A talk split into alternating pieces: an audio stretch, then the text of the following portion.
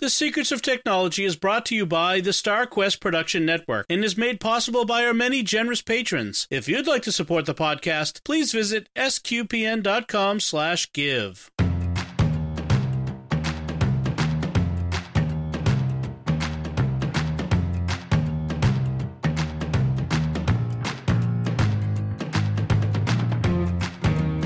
Hi, I'm Dom Bettinelli, and you're listening to The Secrets of Technology, where we discuss the technology news that's important to you from a uniquely Catholic point of view. And joining me today on the panel are Victor Lams. Hey, Victor.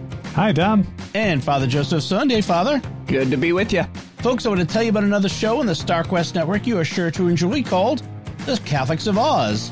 You can find that wherever fine podcasts are found or at sqpn.com slash Oz. Find out what's going on with our Catholic friends down in Australia. But uh, right here on Sequence of Tech, I want to start off with a little bit of feedback from our recent episode on health and wellness technology. That was a couple episodes ago. Sandy sends in an email, and Sandy says, uh, having just this week listened to your podcast on health and wellness tech, it reminded me of a news report about a woman who was killed, and the police used her Fitbit to figure out who killed her. Uh, and there's a link to the uh, story, which is uh, kind of an amazing story the, about uh, I won't get into all the details of how they did it. I'll put the link in the show notes and you can check it out. But uh, yeah, it's it's kind of amazing how the uh, our quantified life is uh, tracking us in in ways that maybe are good and maybe not so good, uh, as we've seen. Um, also, uh, Tara, uh, Sandy goes on and says, also just a comment about tracking sleep. I've used both Fitbit devices and Apple Watch, but I couldn't track my sleep with the Apple Watch because the battery wouldn't last all day and through the night. Thanks to everyone at S Q P N. I listen to several of your podcasts and enjoy them very much. Thanks, Sandy. Uh, well, on the on that last point about the uh, Apple Watch lasting through the night, uh, I was surprised when I got my new Apple Watch last year, Series eight. The battery life is dramatically better. Uh, I could wear it all day and through the night, and then just throw it on the charger for an hour in the morning while I'm in the shower or whatever, and have it be, you know, back at it again. So it's, um, so the new, you know, the newer ones do have better battery life, but honestly, I don't, I don't like wearing stuff to, to track my sleep, um, you know, on me. I don't like having wearing things at night. Um, and again, you, if you've listened to the episode, you heard my story about the, um, ending up in the E R and almost getting an M R I, because uh, my Fitbit caused uh, me to have a, a neurological issue uh, because I slept on it, on, like my forehead on it. Um, and it caused all the nerves on half of my head to go dead. I won't get oh, into goodness. It. Yeah. Uh, I was I was in the E R for twenty-four hours for, for that. You you know, if you, if you haven't heard that one, go back and listen to that. Um, so a little cautionary tale. Uh, so since then, I just, you know, I don't like wearing things overnight. Um, I have... I like the sleep tracker that goes under the mattress, and, you know, and it's, it's been there for, I've had it for years and years, and it's where it's great. Uh, it's always done a good job of tracking my sleep, but uh, thank you, Sandy, for the feedback. I appreciate that. All right. And so let's move on to our main topic of the, this episode, which is we're going to talk about cleaning your technology, all of your different devices, because folks, let me tell you, your tech is gross. So uh, whether it's your cell phone or your computer keyboard or your monitor uh, or just even the desk that your stuff sits on, this stuff gets dirty and it attracts dust and or and and other grime and bacteria and whatnot. And it makes sense if you think about it, because we take our phones everywhere with us, right? With its and everywhere, everywhere. Let's be clear. Everyone yeah. takes it into the bathroom with them. I mean, it's just it's it's it's a fact that people do that. And, you know, just stuff gets gross. And there's an article. I think you might have shared that, Victor, the uh, article on uh, from the University of Michigan study. Oh, uh, yeah, that wasn't me, but uh, oh, okay. it's definitely, that was, it's that definitely. was me. Okay, that was well, me. I should have guessed. yeah. Well, so it says that the uh, the your your cell phone is ten times dirtier than a toilet, which is really gross. It's, it's not dirtier than my toilets. I, I have four boys. Yeah, uh, exactly. um, And of course, what does it mean by dirtier and, you know, yeah. like what dirty and that sort of thing. But the fact is, um, they found, you know, seventeen thousand bacterial gene copies on the phones of high school students. Um, scientists at the University of Arizona have found that cell phones carry ten times more bacteria than most toilet seats, et cetera, et cetera. But, and, you know, I, I, I would like to, I would wonder about other things that we carry with us every day. How about our keys, our shirts, our pants, our shoes, you know, stuff that other stuff we're touching all the time. The fact is, there's a lot of dirty stuff around us, but that doesn't, doesn't negate the fact that our cell phones, um, you know, as much as anything, more than any of our tech, are in our hands and around our food and other stuff much more than, you know, than other tech. So it's important to, to, to think about this, this, uh, this topic. So we're going to go over some uh, stuff, some gadgets and other tools to keep our stuff clean and some principles of, of cleaning things. So let's talk about some of the, the, st- I, I love talking about stuff, um, gadgets and, and things to buy. So let's, let's start there. Uh, maybe the first thing to, to think about is, like, what do we use to clean our tech with? And it's important. Ele- electronics and water don't mix. So avoid water. Yeah. Uh, so what do we use? What, what do you got? What do you guys use as when you, as a cleaning agent to, to clean things? Well, my go-to for everything is probably the cheapest, and that is using um, isopropyl alcohol for mm-hmm. basically everything. If you have a pa- paper towels that aren't abrasive, I use, there's a brand called Viva that almost has like this cloth-like feeling to it that I'll use. And then I'll use a isopropyl. If I have to clean off small areas, um, I'll use a Q-tip with alcohol on it. Right. Yeah, I like to, uh, especially like when I'm cleaning my keyboard, I, it's isopropyl alcohol and a Q-tip all the time, you know, getting in there and getting the, the crumbs and gunk out and that sort of thing. Um You know, we're all shedding our hair and our skin cells everywhere. Um, so, you know, it, it, it just, it, it piles up. And so it's worthwhile getting in there, especially with the, a lot of these non-mechanical keyboards with like the butterfly keys and that sort of thing. Even the slightest bit of grit or dirt under it can prevent it from, from working properly. So Let, let's be clear. The first thing you should do before cleaning anything that you're putting a liquid onto is that, regardless of how low voltage it is, I know your keyboard's extremely low voltage, unplug it. Right. Right. Yeah. yeah. Unplug. Turn it off. Turn unplug it off. It. Yeah. yeah. Best you can. The the reality is, though, especially for like electronics, like uh, there's still electricity in them, whether it's, you know, that this power, this flow, you know, so in your phone, even when it's off, there's still a battery in it, you know, or your watch or your laptop or, you know, even like a motherboard. You can't. Can't put your iPad in the dishwasher. Just, just don't do it, folks. but, uh, you know, but so we start with, so with no water, L- isopropyl alcohol is one option. Of course, compressed air is another way of uh, cleaning some things off. Uh, although I don't love the compressed air canisters because, as you know, as uh, as our chemistry class or, or physics class told us, as the pressure releases, it gets cold and the can freezes up and you got to wait for it to yeah. warm up again. And you can't spray it from all the different angles and it's expensive. What I found on Amazon is a, it's a, you know, U S B charged, it has a battery and it's a handheld fan. That's, I mean, it's just a, basically a fan with a nozzle on it. It has a flashlight on it too, but um, it blows, you know, just about as fast as compressed air. It's around twenty dollars. Which is the cost of, you know, maybe four or five cans of compressed air anyways. Um, and you can run it for as long as you need to, to clean out a whole P C case or something. So it's not like a compressed air where you have to wait or have several cans that you're cycling through. So I've, I've haven't used compressed air since I've gotten that fan just because mm. it's, it's so, you know, and it, it's, it, it works a lot better and you can use it a lot longer. Um, Uh, so that definitely works. Q-tips. Uh, I love Q-tips and, and alcohol and isopropyl alcohol. Um, yeah. Cleaning contacts on like old game cartridges and stuff. I found sometimes though that regular Q-tips are too fuzzy and leave lint behind. So there are, um, you know, special cleaning swabs you can buy, which have, uh, you know, much denser, uh, you know, felt or fabric on the uh, cotton or whatever on the end, and and don't shed. Um, and also, the tips are shaped as, you know, cones, or they're a lot easier to get into things such as, you know, charging ports and stuff to clean contacts down in there. So um, those are those are good as well. Um, I've had really good luck with those, but those, yeah, I propose. Yeah. Yeah. I was going to say the, uh, the, the, the cotton swab cleaning swabs, sometimes called gun cleaning swabs. They're generic. You know, there's a million of the different brands of them on Amazon. Just look for ones that talk about, yeah, you know, having a pointed uh, tip or tight tip or cleaning, uh, you know, that sort of thing.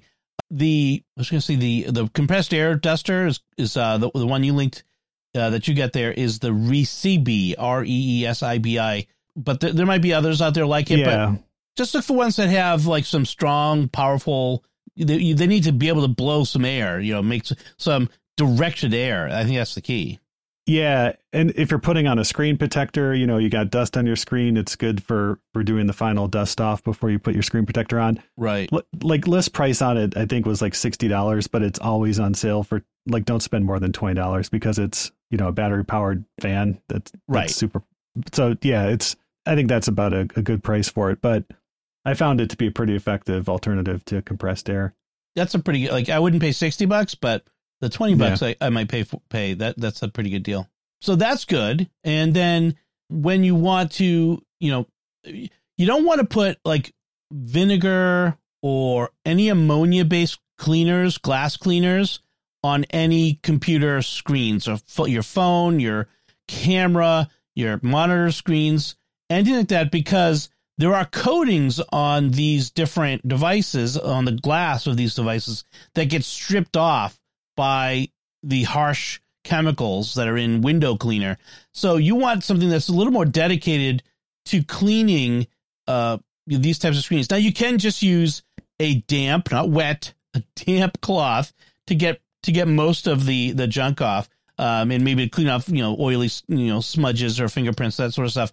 But there's also, you could use stuff that's dedicated for the use of either um, camera lenses um, or eyeglass cleaners, because those are supposed to be, you know, careful, you know, of the coatings that are on them. Um, do you guys have any particular uh, kinds of like wipes or sprays that you like for that? Yeah, yeah, I'm a big fan of um, they're four cents a piece. If you buy them in bulk on Amazon, they're called Optics fifty-five eyeglasses wipes, and they're they're rubbing alcohol, isopropyl alcohol based. But I and individually wrapped, I carry around like three or four of those with me pretty much at all times, so I can clean my phone, clean my glasses, clean my my Fitbit, um, you know, anything else I I come into contact with, you know, webcam lenses, that sort of thing. Um, It, it's actually kind of a joke because I carry these in all of my pockets, and I'll go on walks around the neighborhood, and as I'm pulling my phone out, these things will fall out, and they have a very distinctive bright green package each. each and so my family can actually tell where I've been around the neighborhood by these breadcrumbs that, that have fallen out. And I'll walk the same path a couple of days later, and I'll be like, oh, that's that's mine. I better pick that up. But uh, So, we, yeah, as you litter the neighborhood, neighborhood with your uh, wipes. But yeah, it's it's great. It's like a, a box of six hundred on Amazon is is like twenty-five bucks. That's that's a lot of cleaning. Yeah, you just not much. Grab a handful and go. So I had a um back on one of our cheap Christmas episodes, one of my picks was these mini little eyeglass cleaners. Oh yeah, that you that go on both sides of the lens. They have a little circular thing. I have found that those work really good with touch cleaning for my cell phone as well. So oh. I already have one sitting in my car most of the time. And so I just pull it out and use it on my cell phone as well, which now that I read that Michigan article, I'm wondering if I really should be putting that on my um, glasses and on my cell phone. But Right, right. Yeah, it's uh, probably want to clean that cell phone uh, before you put that on it. Another one is uh, something for like bigger screens, because those wipes are kind of small. There was uh, you, you had a link here to something called Whoosh. Yeah, I've I've used it in the past, uh, you know, for cleaning like a large T V. It is a spray cleaner, but it just seems to be um, a lot nicer than most of like, you know, the, you know, Meyer brand ammonia free glass cleaner that you might buy. It's specifically designed for cleaning tech and screens. Doesn't streak, doesn't leave um, residue, uh, but you just want to make sure you have some clean, fluffy microfiber cloths with it. And be very careful about, you know, spraying. It generally is better to spray onto the cloth uh, and, and then wipe mm-hmm. the screen, because I think I have ruined at least one T V through the years. I don't I don't think it was an L C D T V, by overspraying the screen and having the juice run down. And I think it fried the uh, like one of the controllers inside Ooh. of the. Yeah, it wasn't. It was like an old, you know, T V monitor thing.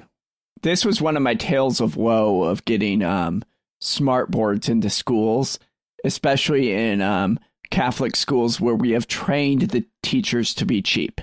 Um, and I walked into the horror of seeing a teacher spray Windex on the brand new smart board. Um, oh, oh. And yeah. so I actually, this very product, this Whoosh stuff, we bought a bottle for each of the rooms, which I had to justify to my principal why it was worth twenty dollars to yeah, buy a bottle of this stuff. But I think the very name of it um, just kind of gave them the entertainment of using it, and so it got the point across. So I was happy with that. twenty dollars is a lot less than whatever, a lot more than a smartboard costs. So yeah, thirty-five hundred dollars a board is what yeah, they cost. Yeah, so I'd spend the twenty bucks. And you mentioned uh, Victor, microfiber cleaning cloths. Have plenty, use them yeah. up, throw them away when they get messed up, and get some more. You know, like don't you, you They're they're relatively inexpensive as long as you're not buying the ones that are Apple branded, and and yeah. and, uh, and and but they're they're great for this. They don't streak. They don't. Uh, I mean, once they get dirty, they do start to streak on the screen. Mm-hmm. I mean, they're not perfect, but when they're clean and relatively fresh, uh, they're they're really great at at cleaning these things. So and they don't they don't leave um. Uh, dust and fibers behind, or they and they don't scratch the screen, which is important. Yeah, and you you can wash them in a in a washing machine. Just don't use any fabric softeners, because then you'll get fabric softener over whatever you're trying to clean oh, later, yeah. like streaks of, of yeah. downy oh, and stuff. Yeah, but yeah. you can you can wash them. I mean, at that point, they're they're pretty much like polishing cloths. Um, you know, for for silverware or whatever, more than, I don't know if people polish silverware anymore, but you know, whatever you like, like, you know, rags, hard, hardware and stuff. Yeah. They're, yeah. they're more useful for that than actually like, but they're so, they're so cheap if you buy like Amazon Basics brand or, or whatever. Just don't use it on your phone once you start using it on your silverware. No. Yeah. Yes, because of that, you'll that get bra- dirty you'll phone. Get brass brasso all over your phone. Well, let's do something about that, that dirty, dirty phone that you have. Uh, yeah. One of the things that became really popular back in twenty twenty yeah. uh, were these U V sanitizers, the, the, the these various products. And there's the question, like, do these work? And what it is, it's usually like this little coffin or casket that you put your phone in, or some type of box that the phone goes in. And inside are these U V lights, ultraviolet lights, and you You you run it through a cycle, a period of time where these lights are bathing your phone in these non-destructive, you know, uh, wavelengths of light, and uh, and non, non non-destructive to phones. We should to say phones. Yes, they can exactly. be very destructive to eyes and skin. So right, right, which yeah. is why they you when they go inside this, you keep the device device closed while it's operating, um, and destructive to bacteria and viruses yeah. and and things like that. And so I've got a couple articles uh, that I'll link in the show notes that that back up with uh, laboratory testing that these U V sanitizers do work to kill bacteria and viruses, and including many coronaviruses. Uh, the COVID is not the only coronavirus. Uh, there's lots of different ones, um, but uh, killing many different viruses and things like that. Uh, and uh, and so it, uh, there's not going to be any particular one that I'm going to link of these. There's there's many on the market, uh, but uh, th- there's links to some in the in the. Uh, in the in the stories that I'll link, like Simple Human, who tends to have kind of expensive but very nice stuff. They're sort of the Apple of the home cleaning uh, businesses. They have a two hundred dollars Simple Human Clean Station, it's called. It's a countertop model that you stick your phone in like a toaster, and it goes in, and then when it's done, it comes back up again. Uh, but there's uh, one like the Belkin Boost Charge U V Sanitizer and Wireless Charger. and it's a little box. You put the phone inside, and it's fifty bucks to put the phone inside, and it U V sanitizes it, and it charges your phone uh, while it's at it. You know, Phone Soap is another one. So there's, there's yeah. a bunch of these. They, they were very difficult to get in the early days of the pandemic. And so I may have taken a cardboard box, lined it with tinfoil, gotten an aquarium, U V light, and tried to make my own, which I would not under any circumstances recommend.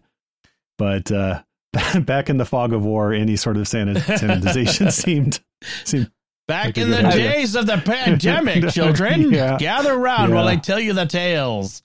I have a Phone Soap, and I really like the way it works. One side note on it, though, is though it's going to kill the germs on your phone, it's not going to get rid of those dust bunnies or fingerprints or anything sure. like that. You yep. have to still, so it's not like this substitute for cleaning your phone.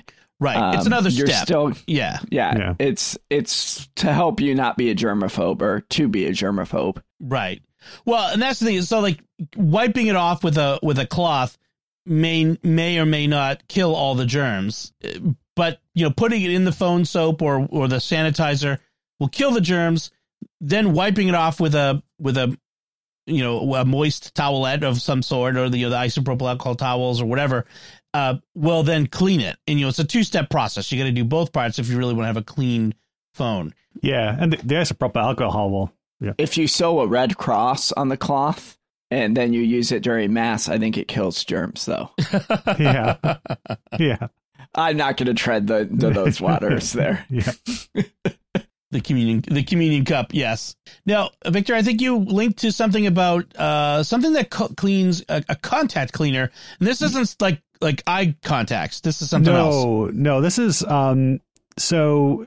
Yeah, this this may get more into, you know, restoration versus versus cleaning. But, you know, sometimes you will have a device with, you know, corroded or, or dirty battery terminals, or an old um, Nintendo cartridge with, you know, corrosion or, or dirt on the on the contacts, and um, your or, you know, there's. Gosh, I spray this stuff on probably too much. But, you know, alcohol isn't isn't just cutting it, so to speak. So a can of uh, DeoxIT, uh, DeoxIT D five, which is I'm not sure if it's naphtha based or, or what exactly it is, but it's a, you know, it's a chemical solvent that um, evaporates very quickly. So it leaves your your contacts and stuff, you know, after you wipe it off, it, you know, it's like it was never there. So I can, you know, recommend that. It is pretty expensive. Um, W D forty has their own uh, branded contact cleaner as well, which is, I think, like half or one quarter of the price. And it, you know, works almost as good. But if you have like an old, um, you know, toy or a piece of vintage electronics with corroded, you know, metal contacts, you can hit it with that, you know, a little brushing or your Q-tip, and you're you're usually pretty good to go. I use W D forty when I'm restoring game consoles, especially ones that were black, because there's an oil you want on it to give it a shine. Ah, and the okay. W D forty actually gets that shine back into it without being too oily. Nice. I'll have to give that a try. Yeah.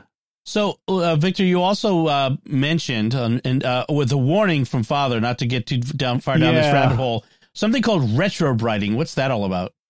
Yeah, so we, we might be getting into more of the restoration here, and I'll I'll let Father take over. But I'm I'm just going to set up the uh, infomercial pitch here. It's like, has this ever happened to you? You pick up a piece of vintage electronics, an old Commodore sixty-four, or um, you know, anything that used to be white or light gray, and uh, there you go, an old uh, what is that? A Toshiba Toshiba notebook. Satellite. Yeah, and so you, it's been left out in the sun, and just with age, you know, you get that nasty yellowy plastic sheen to it. Um, well, have we got an inexpensive yet somewhat time-intensive process for you? Take it away, Father. Yeah, and so there's it's a little complicated. There's certain chemicals and stuff you use. If you go to your local Walmart to buy the stuff, they might um, call the cops on you on everything you're buying, thinking you're brewing something up, but... The goal is ultimately that you're bleaching, really, your electronic back to its original white. So using the power of OxyClean. Yep, as like our literally. Yep, literally, you're it's using OxyClean. Yeah, oxygen activated uh, bleach.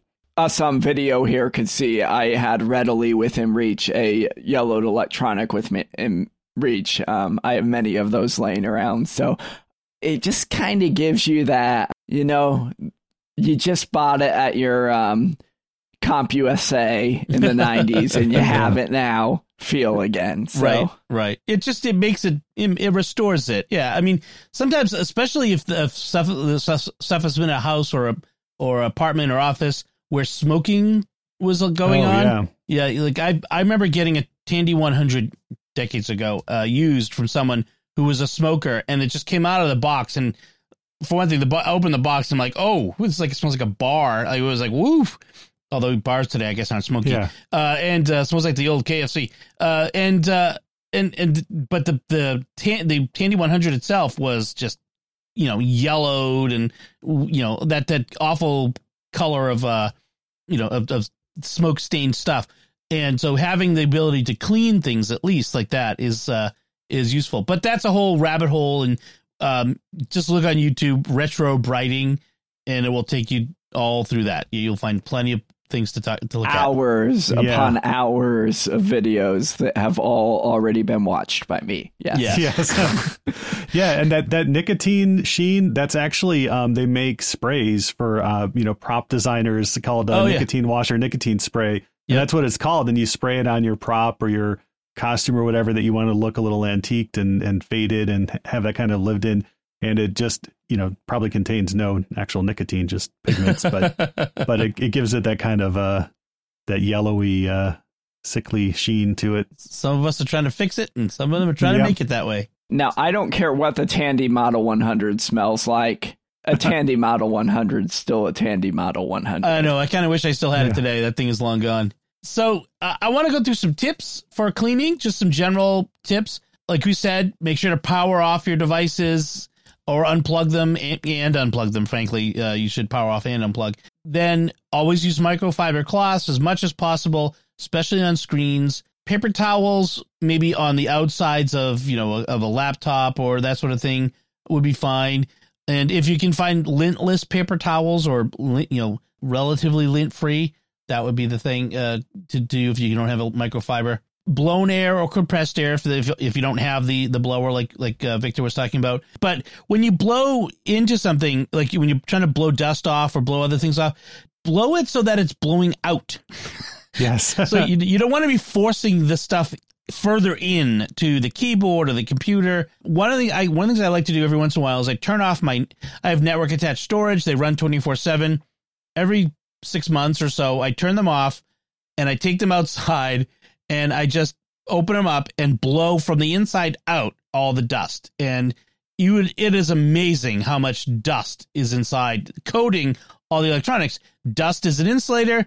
He, insulation means heat. Heat is the death of electronics. I mean, so you want your electronics to live longer, get the dust off. Same thing with your computer. The ins- If you have a, not so much a laptop because there's not much you can do about it, but if you have a desktop computer of any sort, you want to open that up and blow the dust out occasionally.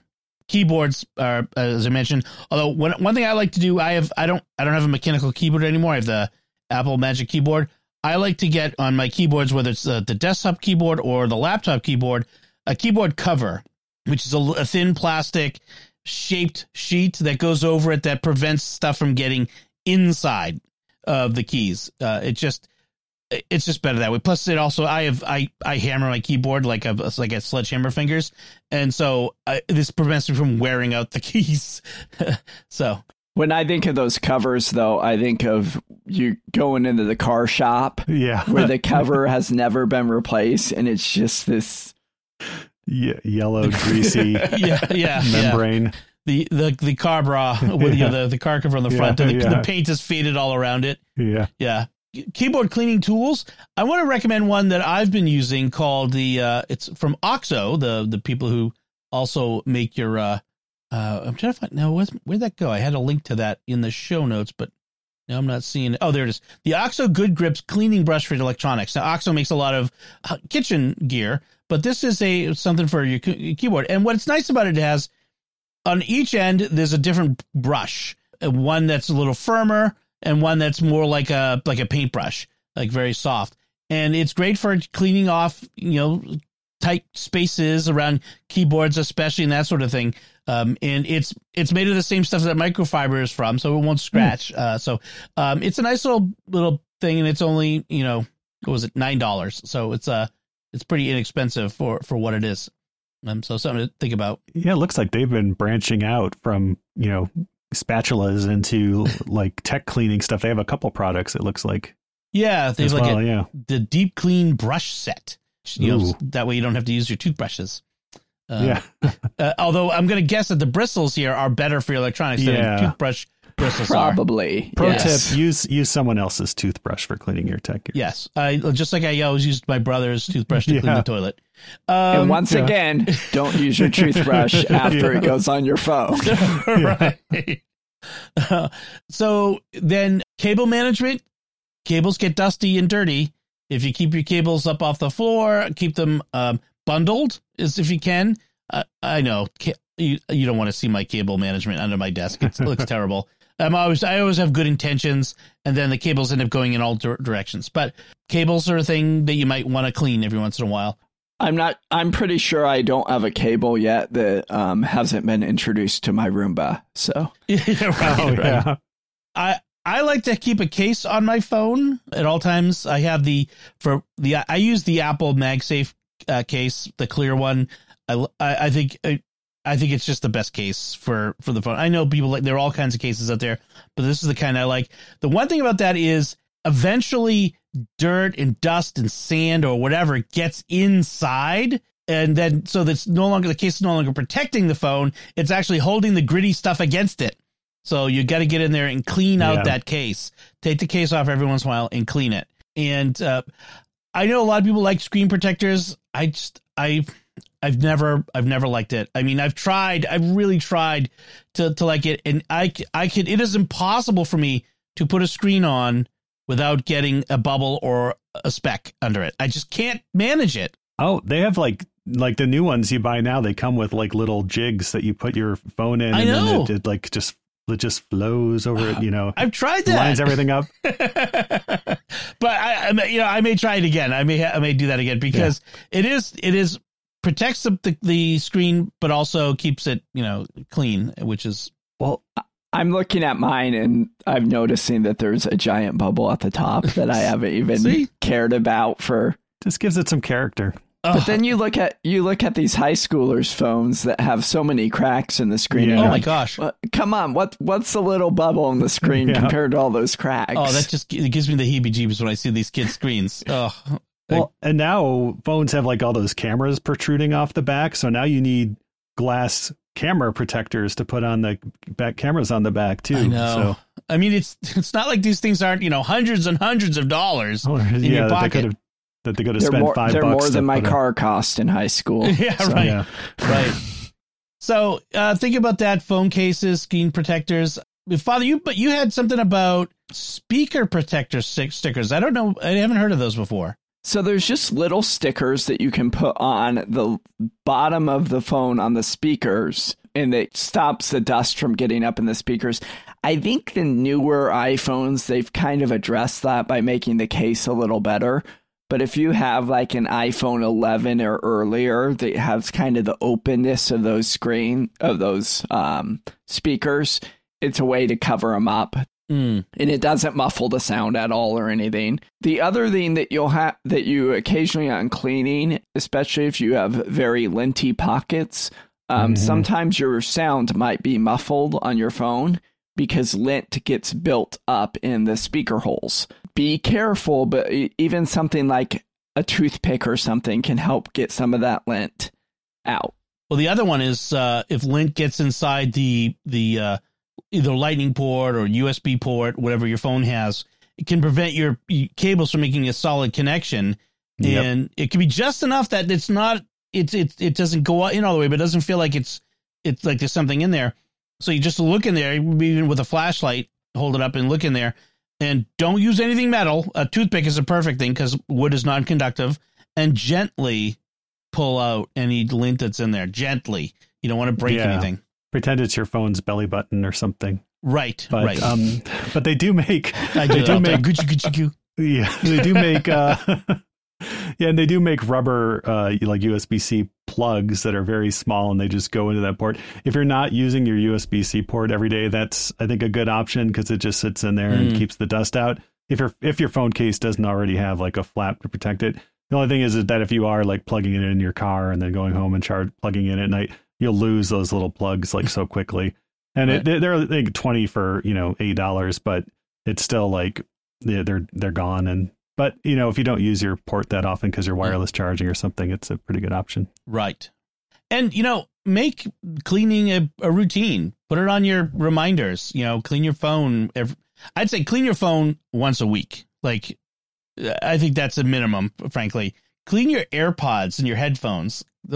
Your ears are gross. Yeah. You know, just clean, you know, clean them off. Clean inside the, like if you have AirPods, clean inside the case.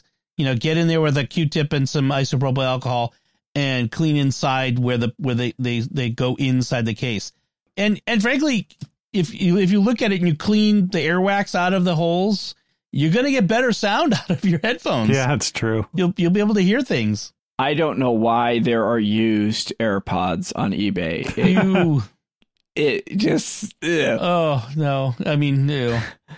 It's, I'm not... Yeah, uh, people share AirPods. My wife I, my wife was like, oh, let me borrow your AirPods. No. Oh, ew. um, I'll buy you your own set. Um, yeah, but people share them. All right. So, yeah, regular maintenance is a is a big one. And then, you know, just the the normal clean, keep things clean. Um, one thing, to, if, if you keep an air, a microfiber cloth on you when you're out and you want to take pictures with your phone, just wipe the, the lens off before you do it. You're going to find you're going to get much nicer pictures from that very expensive phone, you know, if you if you wipe all of the finger oils and dust and whatnot off of that. So just just a tip. And public service announcement, put it in portrait mode. Yes, hold your phone sideways. Yeah. Unless oh. you're going for that nineteen fifties Vaseline on the camera lens, like yeah. soften gl- glamour filter, but you can just like use a filter for that. You don't need your yes, fingerprints. To... Like you're like you're fo- uh, filming yeah, Yeoman yeah. Rand uh, with yeah, a, in yeah. a shot. All right. So I think those are all of our uh, our, our primary cleaning tech tips and uh, tools.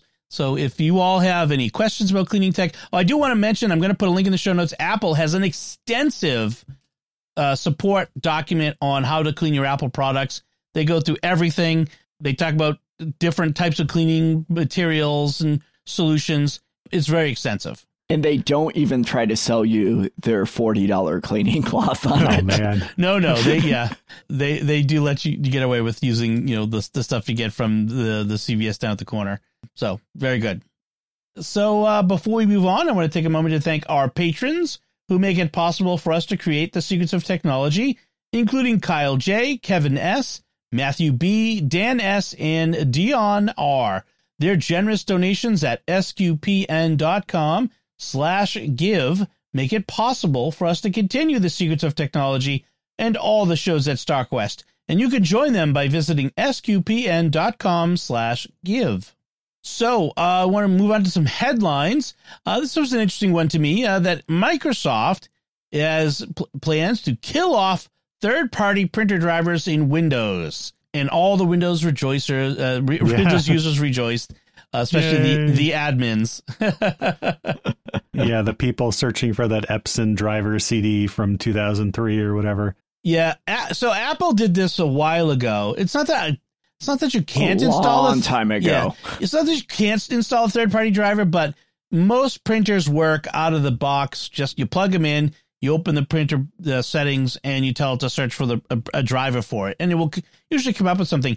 And that is so much better than the way it used to be. I mean, I remember having to go to the Epson site, and you know, I am on Mac O S. I have this version of the operating system. I have this particular model of printer, and trying to figure out what that is. And then there's three different drivers I could possibly download. And what do I? Which do I download? And it didn't work, and all that nonsense that, that you and constantly having to deal with drivers. Um, just having it built into the operating system is so much better. Uh, what do y'all think of this? Is this going to be a the uh, Nirvana for you, Windows users? They're playing about a decade behind everyone else on this one. yeah. But yeah. that's The, I mean, isn't that kind of their slogan at this point? yeah, yeah. I mean, I guess there are people who still print things. I mean, but yeah, I do occasionally, and and I can't remember because I have brother, you know, mm-hmm. laser printers. I can't remember the last time I installed a driver. Must, For a brother, it, really? Yeah, yeah it oh, must. It must happen. I always have to f- search drivers oh. for brothers. That's why I call them bothers. oh. I don't know. Maybe yeah. The I, one on the Mac that that still requires a separate driver is the Dymo label printers, which for oh, some yes. reason is separate. Oh. Um, they got to get on the ball. I I I I like having a label printer, but it's such a hassle. And the last time I had it connected to my Mac, it was giving me all kinds of errors and problems and conflicts. And I just took it's in the closet now. I, I and I miss it because I, I like being able to print uh, postage and print labels, and they can't. And they're going to get their act together. Now, are they killing off the complete ability to use these drivers, or just for no. them to be built into this operating system? They're phasing out the Windows Update installation of drivers. So okay. in twenty twenty-five, no new printer drivers will be published to Windows Update. Existing drivers can still be updated, but in twenty twenty-six, driver ranking will be tweaked to bring the uh, built-in in drivers to the top, like the the the the the, the Windows drivers, inbuilt drivers versus the third-party driver. And by twenty twenty-seven, except for security-related fixes, no printer driver updates will be allowed. So um, you got a few years. My my guess is, you know, if some customer of Microsoft with, you know, fifty thousand installations of Windows comes along and says, yeah, we have all these printers uh, in all of our buildings that won't work. Um, you need to put put this off. I have a feeling Microsoft will, yeah.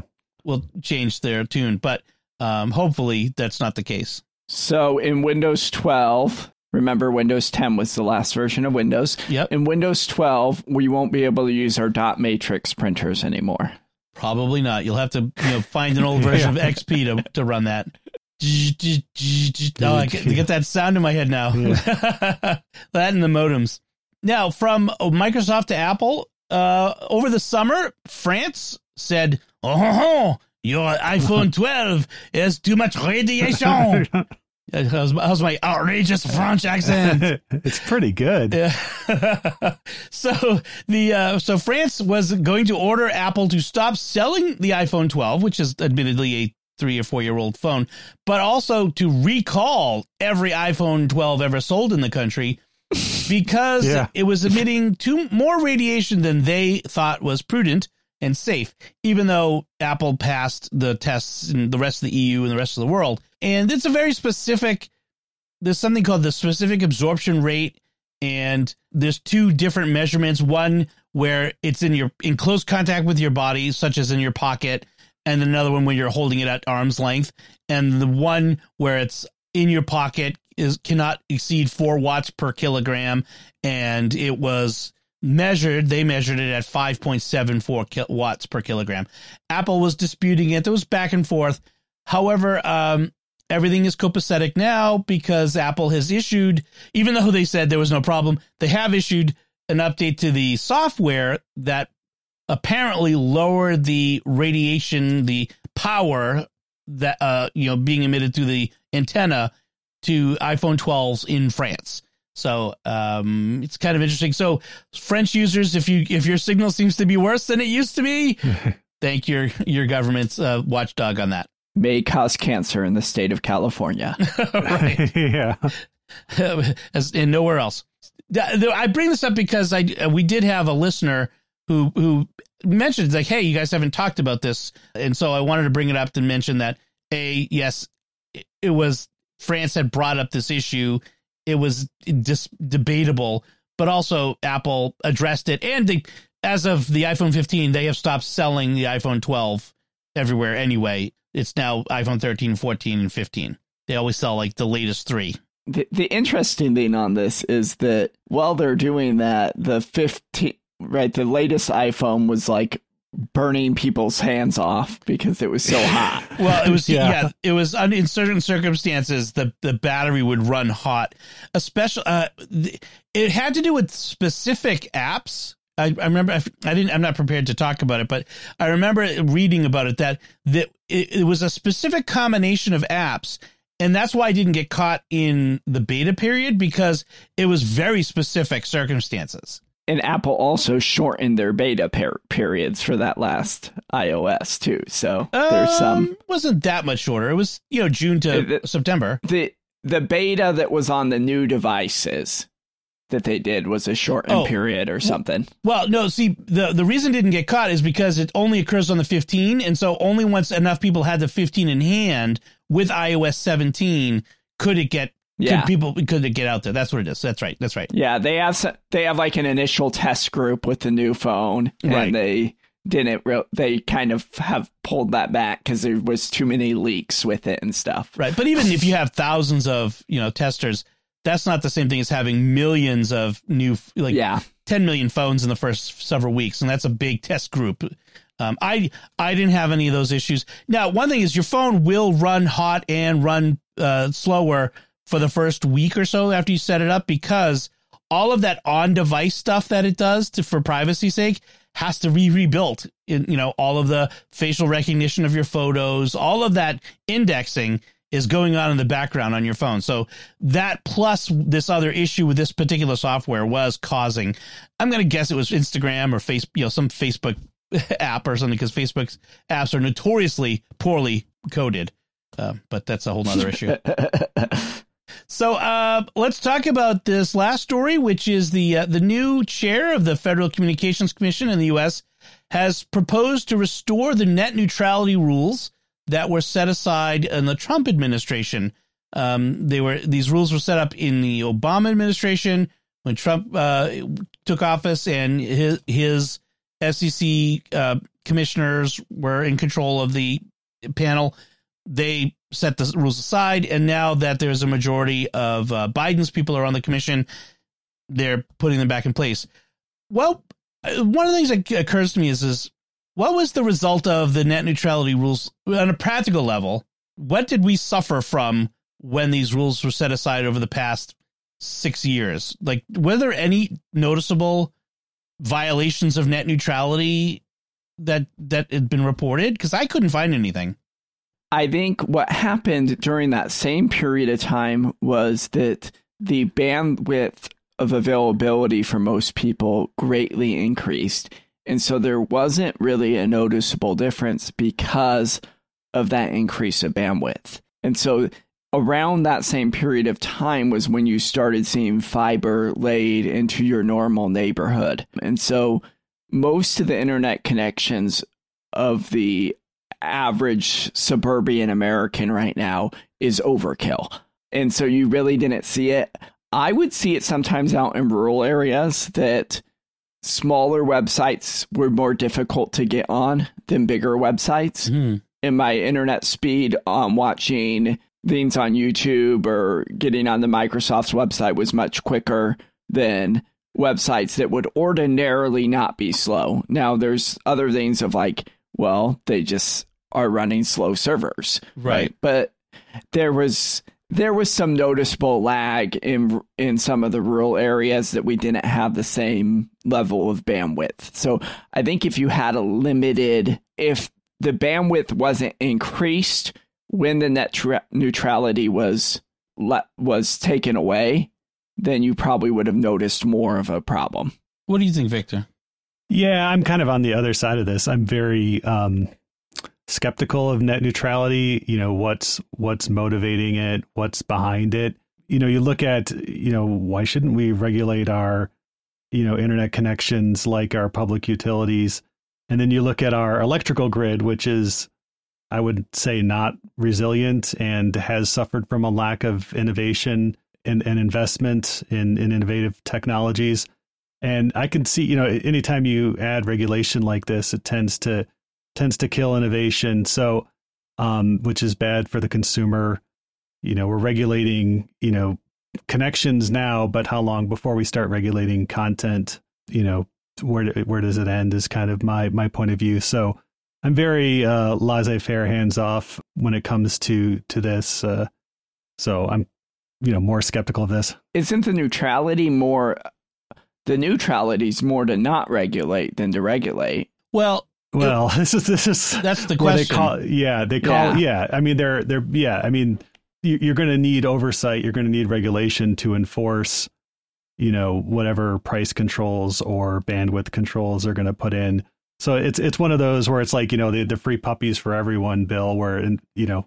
So we should describe what what we what is usually meant by net neutrality, which is all bandwidth travels at the same rate. Like, so the traffic to a small website gets the same priority uh, on the on the limited pipes of the internet as Amazon or Google.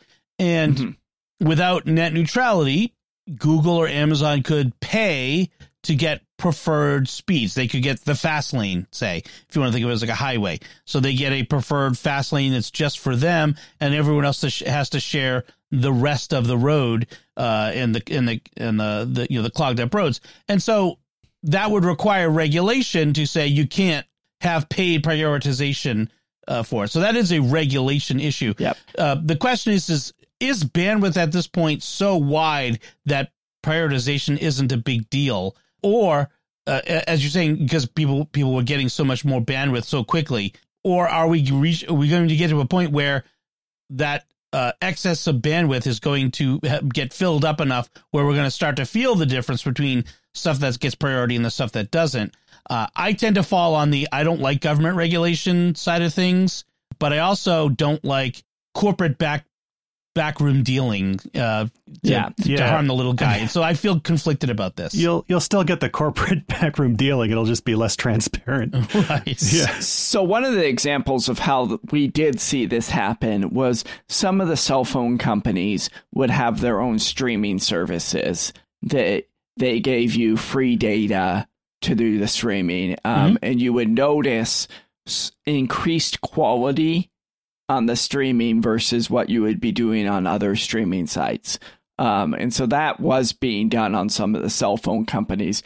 And I would say that we're talking about bandwidth right now on my plugged in connection. I think still on towns without five G, bandwidth is still a thing that is limited. And so I'm not sure if this is being applied to cell phone companies or not, because they kind of have their own little niche on things. So, yeah. And I'm not sure if I feel like that's a bad thing, that if they they want to provide a better access to particular service for their customers, whether that's a like, you know, they have a deal with Disney Plus, say, and T-Mobile users get better access to Disney Plus than they do to Netflix over their T-Mobile phone. I don't have a I don't know. I mean. Yeah. I don't feel bad about that. I, I I don't think that's necessarily a bad thing. It's competition, I guess. I don't know. It's just, I think it, some of it depends on your philosophy of what is the internet. Is it a common carrier? Is it like the airwaves that we should all like own it in common? Or is it um, like the utilities, like the electrical poles? Uh, you know, the the idea of what the internet is is still something I think that's in flux, and we all haven't kind of come down in one common idea of it.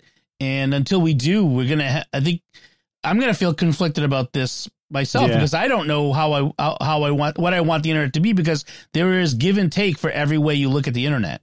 Now, remember, a large amount of the country with um, internet providers during COVID since March of twenty twenty, you know, you always had this thing that you technically have a data cap mm-hmm. on your bills. A lot of your internet service providers stopped enforcing data caps right. the last couple years over the whole stay at home orders and all of that. And so some of this, I think, also was non-noticeable because corporate regulation on things was greatly relaxed during COVID on a lot of realms of things. So right. And more the more remote work there is, the more uh, people at home there is, the more there's going to be, you know, at home schooling. The more there's going to be a push to make everything equal, more neutral uh, in that. So I, I I feel like it is likely that, that that's where we're going with things. Yeah. And so you, and so you're making the argument, and we could do a whole show on this. Is the internet a public utility?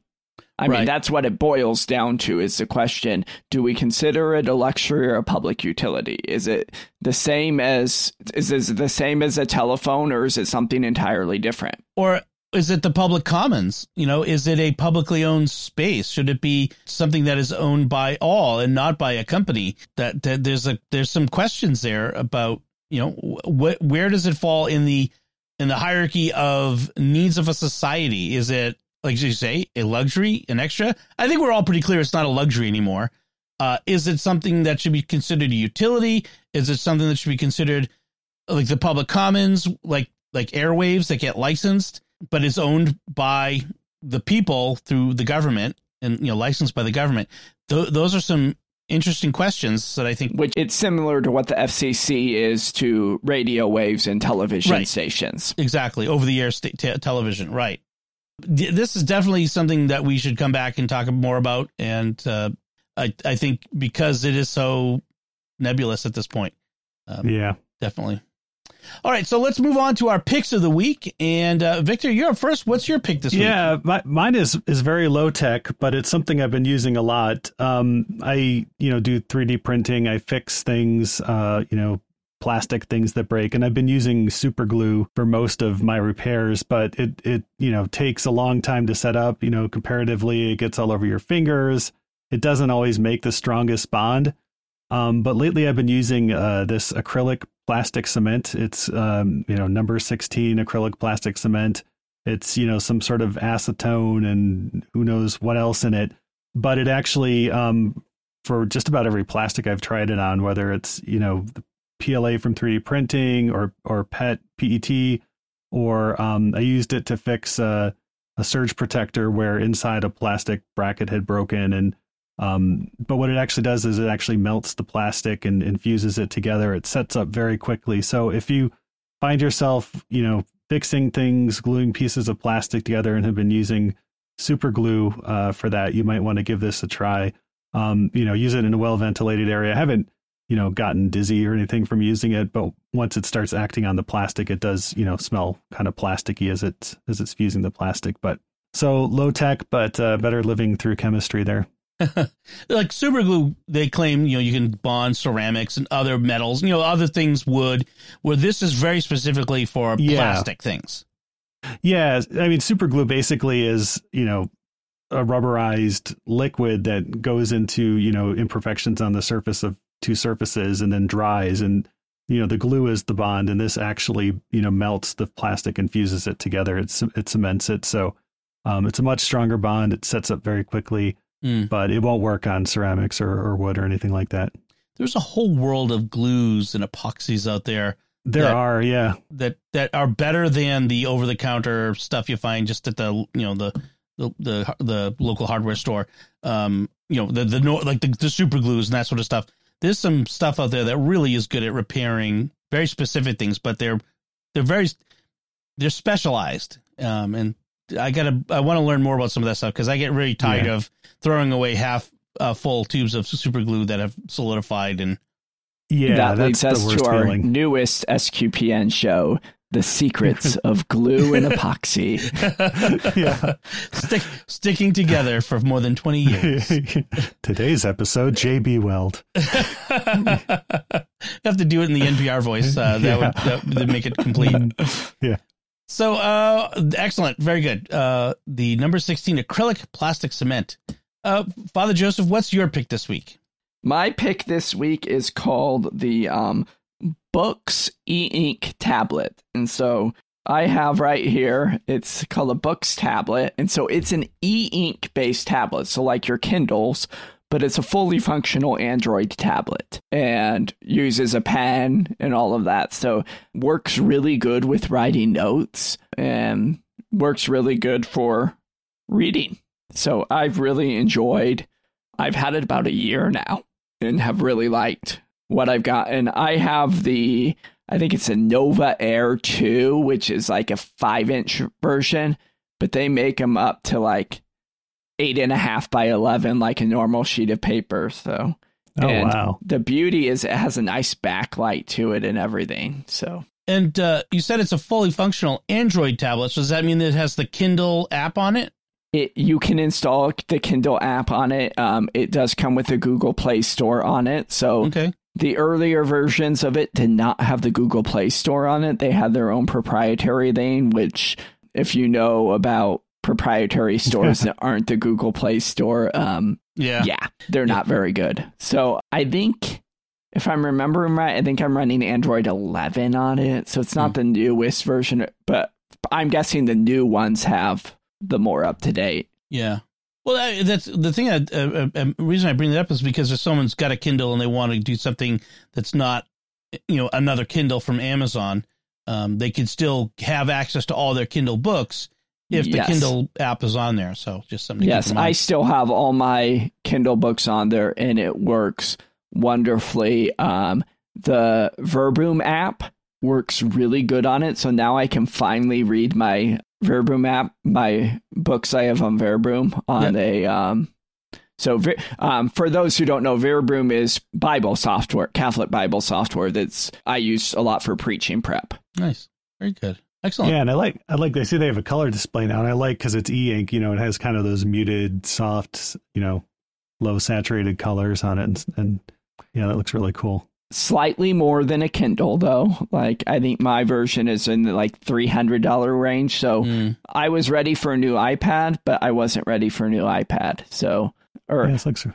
or I couldn't defend buying an iPad when I had a MacBook Air, and I really, yeah, yeah. I haven't. So the, yeah, the, the Note Air Two, which uh, seems to be like somewhere in the middle is, uh, where it's, let's see, the Note Air Two, that's like four hundred fifty dollars. So it's slightly more than a, than a bottom line uh, iPad, but, you know, competitive. So it's an alternative to, to the, the big guys. So that's good. Excellent. So my pick this week is a little bit of software called AirBuddy, uh, available on SetApp, of course. And uh, what this does is it... There's, there's nothing in the rules that say a dog can't play basketball. oh, boy. The, that was a Air deep buddy. Cut there. Yeah, yes. AirBud. Um, so what this does is it lets you... Uh, It, it, you can connect your AirPods to your Mac if you have a if you have AirPods and a Mac, it, it just like you can any Bluetooth device. But it, it out of the box, it doesn't have the same nice functionality that it does when you connect it to your iPhone or your iPad. You know, the, it gets that little thing that pops up on the screen and it shows you the the charge and the AirPods and that sort of thing. Well, AirBuddy lets you do that on your Mac, and so that you hold your Uh, your AirPods near your Mac, you flip open the the, the, the lid, and it, it says, hey, you want to connect this to the Mac, and you can you just click on it and it connects. It's very simple, doesn't do a lot more than doesn't need to do a lot more than that. It's uh it's it's a it, it it's the basic functionality right there. So uh, it's just a nice little quality of life thing that it um, one thing it does do is it will send you battery alerts when your devices are running low on battery, when you're your AirPods or your or um, Studio Buds, like it'll, it'll work with other even non-AirPod, non-Apple AirPod devices. It'll track their uh, their charge and let you know when the battery charge is getting low. Uh, even on other devices, Macs, your Apple Watch, that sort of stuff, anything that's on your account. So yeah, it's a it's a nice little device, a uh, nice little um, piece of software for connecting things to your Mac. All right, and that is our those are our picks of the week, and that is our show. We would love to know what you thought of anything we had uh, to talk about in our discussion today. You can let us know by commenting on the show at sqpn.com slash technology or the StarQuest Facebook page, facebook.com slash StarQuest Media, or send an email to technology at sqpn.com or visit the StarQuest Discord community at sqpn.com slash discord. You'll find links from our discussion and our picks of the week on our show notes at starquest.fm slash TEC231. You can follow the Sequence of Tech in Apple Podcasts, Spotify, TuneIn, your favorite podcast app, or on our YouTube channel at youtube.com slash starquestmedia, where you should also hit the bell to get notifications. Until next time, Father Joseph Sund, thank you for joining me and sharing the secrets of technology. You're welcome. Victor Lams, thank you as well. Thanks, Dom. And once again, I'm Dom Bettinelli. Thank you for listening to The Secrets of Technology on StarQuest.